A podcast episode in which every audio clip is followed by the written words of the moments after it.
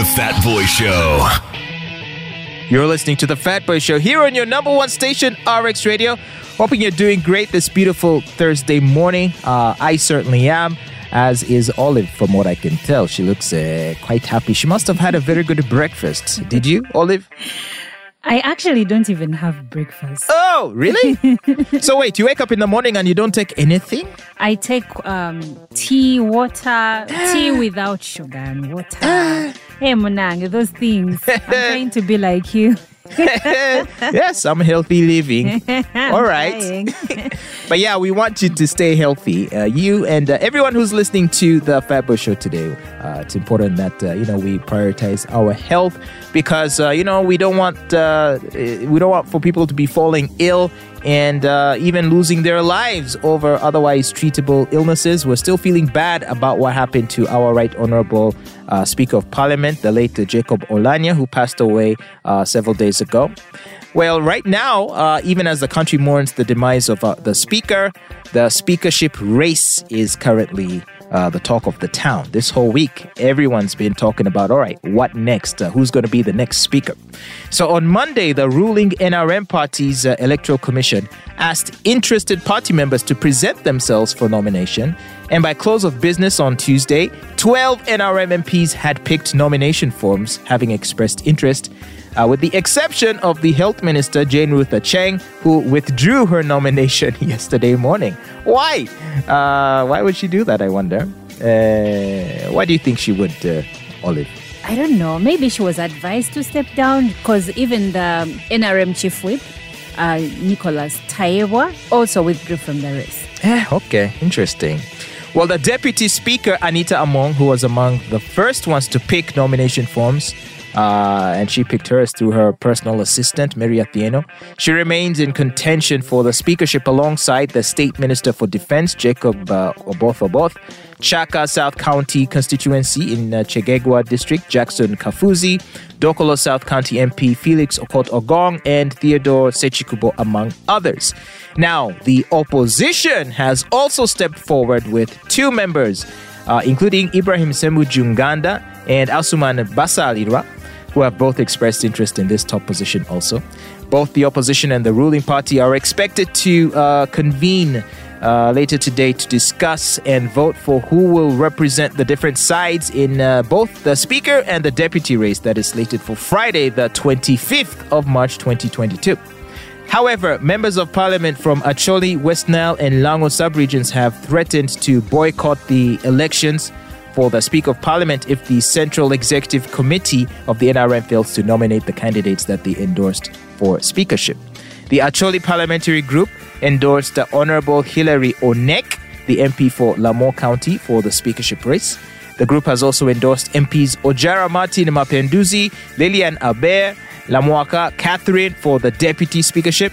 But none of the MPs they endorsed, unfortunately, picked the nomination forms. Minister Onek turned down the endorsement, saying his family and friends advised him not to stand. Interesting. Mm-hmm. I wonder why. Meanwhile, the MPs want the Speaker's position ring fenced in relation to the region's contribution in last year's general polls. So, in other words, the Acholi, Lango, and West Nile have no representative, but they still want the top position given to them. So, among those are in competition for this position, there are none that are from the uh, region in question of Acholi, Lango, and West Nile. Uh, and so, to help us understand what is exactly going on with regards to this, we are joined on the phone right now by Honorable Paul Omara, the Otuke County Member of Parliament, who is also a member of the Parliamentary Budget Committee. And uh, we want him to explain to us uh, some of what uh, is going on. Uh, first of all, welcome to the Fat Boy Show, Honorable Paul Omara.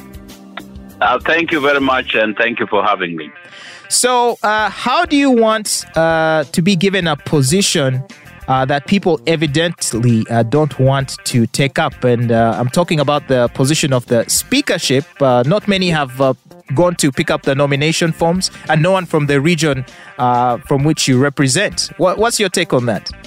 Um, if I got you clearly, I think there are quite a number of people who, from the region, who picked the, the nomination forms. Uh-huh. Uh, um, a couple of which are Honorable Felix Okot Ogong of Dokolo, uh, Honorable Hamson Obua of Leptong, uh, Honorable Dr. Jane Ruth Aceng, although she stepped down uh, not very long ago. Uh, then you have Ochan uh, from, uh, I think, Gulu. And then also you have Honorable Atiko from, uh, from West Nile.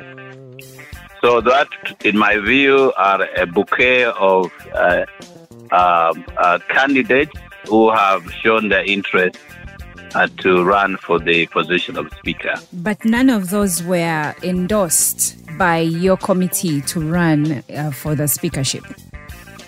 Um, I should say that when the meeting of the committee happened, I was up country. I was in Lira, so I just returned uh, last night. So I've not had the opportunity of interacting with the uh, colleagues uh, from the region who attended the meeting. So just like you, I will have to find out how decisions were made and whether uh, that decision is uh, binding on all members. Okay. So some people are saying that your threat to boycott the election is selfish because when it comes to the law or the constitution, it's it, it has no feelings, and the constitution says that a speaker should be elected once the one that was in that position dies, and uh, the way it happens is that political parties front their candidates and uh, the one who wins becomes speaker. But now you're saying if you do not get the post back, you're going to uh, boycott the election. What do you have to say to that? Um, you should also remember that um, any elective position uh, is political. When the late uh, Right Honorable Speaker Jacob Oulanyah was being uh, fronted uh, for the position of speakership, which he was later on voted into, uh, during the SEC process, Rebecca, Honorable Rebecca Kadaga, was eliminated, and Jacob was presented to the NRM caucus as the only candidate. One of the reasons that uh, the president gave, apart from his well known uh, competence and skill set, and also his intellect and qualification as a great lawyer, one of the things that the president said was that this time round, they also wanted to reward the North, the greater North, for really participating and voting overwhelmingly for the president. So I got a sense that um, beyond somebody's qualification and ability to be a speaker, there was greater consideration made in terms of the regional balance and uh, the balancing the boat, the concept of balancing of the boat as it were, because of the enormous contribution that the Greater North uh, provided uh, in the previous election to the president. Um, that said, at a personal level, I think it's also important for us to look at the qualification and the competence of the individual beyond the regional advocacy. Because the position of a speaker is a national position. And somebody who is supposed to be elected as speaker must really, first of all, qualify for the job. Although technically the the constitution provides um, the criteria or the qualification for to become the Speaker of the House. Any member of Parliament can be one. But we need to go further beyond that and say, okay, in terms of the management of the affairs of Parliament and parliamentary procedures and rules and procedures and understanding of the Constitution and balancing of that all together, then that individual must be in a position to do it. And so that moves directly into the elements of personal competence. Uh, so, uh, just to answer your question, yes, uh, there is a, a, consideration that needs to be made on the basis of individual competence, and this position is really a national position as provided by the Constitution. But as I said, every elective position has a lot of political inclinations to it. And I gave reference to the statement that was made by the president uh, during the election of the then Speaker of Parliament, the late Honorable Jacob Oulanyah. So, if the president said that uh, he wanted to give um, a chance to the North because of its contribution to the politics of the country, um, some people may argue that that has already been done. Unfortunately, the person that was given that role to represent the North uh, unfortunately passed. And now we cannot say that the North still gets preferential treatment because that has been done and we must move on. Uh, I just want to, to really um, uh, look into the minds of my colleagues who assembled and attended that meeting and came up with that resolution. Uh, on the sidelines, I was told that uh, the late J.O. Uh, did not complete the mission for which he undertook. Uh, within about, I think, nine months, uh, he had passed on. And he said that does not take away, still again, the political support that was given. I think that presupposes that there are other competent members that could actually uh, come through to present themselves.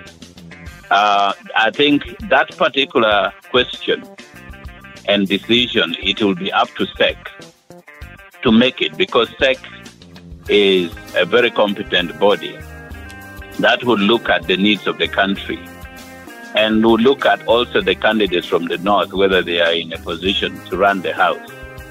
Uh, at a personal level, I think that um, yes, there are competent people that are in the greater north that can be speaker, but also I should say that in other parts of the country among the contenders, there are also very, very competent individuals who, uh, when given a chance, uh, can run the house very well. So I am not answering your question directly because I was not part of the team that made that decision. I was away. If I was there, I would have made a contribution uh, to the discussions. But what I see is that the, the resolution has been made and I asked the question whether it is binding on everyone. Uh, so I think the Central Executive Committee of NRM uh, basically have a multiplicity of choices from which to make a decision. Personally, whoever the SEC comes with it as a, as a, as a candidate for NRM for the position of Speaker will be supported by me. And I, I in, in this regard, I don't speak for everyone who has uh, made a decision in a different way. Honorable Omara, uh, let me ask you about uh, the speed with which, as a nation, we're having this conversation about the potential replacement of the late yeah. speaker. Do you yeah. feel like it's happening too quickly? Uh, uh, some people believe that it almost seems callous that we can't even wait for the man to be buried before everyone is scrambling for these positions. Do you think uh, we need to take time to mourn him first, lay him to rest, then we can start the the rat race for who will become next speaker? Uh, that position was uh, clarified and reinforced by the the, the statement of the uh, Right Honorable Chief Justice Owiny Dollo. He said that yes, there has been a lot of uh, sentiment to the effect that uh, uh the late uh, Professor Mutebile Bank of Uganda died several months ago, but he has not been replaced. But actually, who is the Speaker of the House, died, and before he's buried, there is a, a, a rank of uh, activities to replace him. So they're saying, no, let's follow the order. Let's let's replace Mutebi first, and then we can replace the late Jacob later. Now, Seems fair. Seems fair. Now, now, now, now, somebody wrote to the to the Honorable Chief Justice uh, in that regard. So the the Chief Justice said, unfortunately, the spirit of the Constitution, this is a, a directive of the Constitution. The Constitution says that a moment the Speaker of the House is not there by resignation or by death or whatever means is not on the chair, then there is no activity of parliament that happens uh, without a new speaker being elected. He said the only work that Parliament can do right now is to approve or to swear in any member of parliament who has not been sworn in. that presupposes there could have been a by-election. there would be there would be no other activity that parliament would do before electing a new speaker. Mm. So now now you can imagine the country uh, won't stop. Uh, you know, a new speaker has to be elected, and so it, it looks very very queer because uh, many of us are mourning uh, the passing of the uh, Right Honorable Speaker Jacob Oulanyah. At the same time, the country cannot function, Parliament cannot function without a new speaker being elected. So it makes the whole thing look messy. Mm. And where you're mourning uh, the Right Honorable Speaker, the late Jacob Oulanyah, and at the same time you are galvanizing for votes. Uh, you know, eh, as if you you wished him dead so that you could take the position. You see now. Yeah, some people so see it, it that way. Yeah. yeah, it looks it looks very funny, but uh, I would want to tell the audience outside there that this is basically the directive of the Constitution, and the the, the Right Honourable Chief Justice yesterday said that for the framers of the 1995 Constitution should have done the country a lot of uh, uh, you know justice or good service by also pegging the succession in a similar manner like they, they did for judiciary and for the president. Yeah. Because for the because for the president, you know, the vice president acts for six months and a new election takes place. Yes. For the chief justice, you also act until a new ju- chief justice is appointed. But for the speaker, they should have said the deputy speaker, you know, acts for a certain period of time, say six months, then a new speaker would be elected. Maybe that should be your new order, your first order of business the minute uh, once the burial is done. Yes, I think when the burial is done and we are back into the house, then we need to have a constitutional amendment so that this kind of, uh, you know, injustice, which I felt a little injustice done to my brother, uh, whom we are still mourning, and and then we have, uh, you know, us the same group of people again running around gallivanting and looking for votes to replace him it takes away our the you know the spirit of mourning, our prayerful mood in which we are in, the somberness that is uh, engulfed the country, and then we go into a campaign mood. You can't switch those two, two things simultaneously. It doesn't happen. The, you are campaigning for somebody else or campaigning yourself, and then at the same time, Jacob, the body of Jacob arrives, and we are all again mourning. Oh, know, sorry, you passed away. It makes uh, us look it, like hypocrites.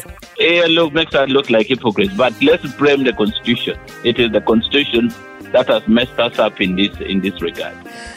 Well, I want to thank you so much, Honorable Paul Omara, the Otuke County Member of Parliament, also member of the Parliamentary Budget Committee, for speaking to us today on the Fat Boy Show. Thank you very much, sir, and uh, I wish you uh, all the best. Thank you, thank you very much, and thank you for having me. Okay, good day. All right, thank you. Bye bye. You're still listening to your number one station, RX Radio, and this is The Fat Boy Show. We gotta give it to him right now. Do it now. Go. Uganda's King of Radio, Unleashed and Unplugged. Turn up now. The Fat Boy Show.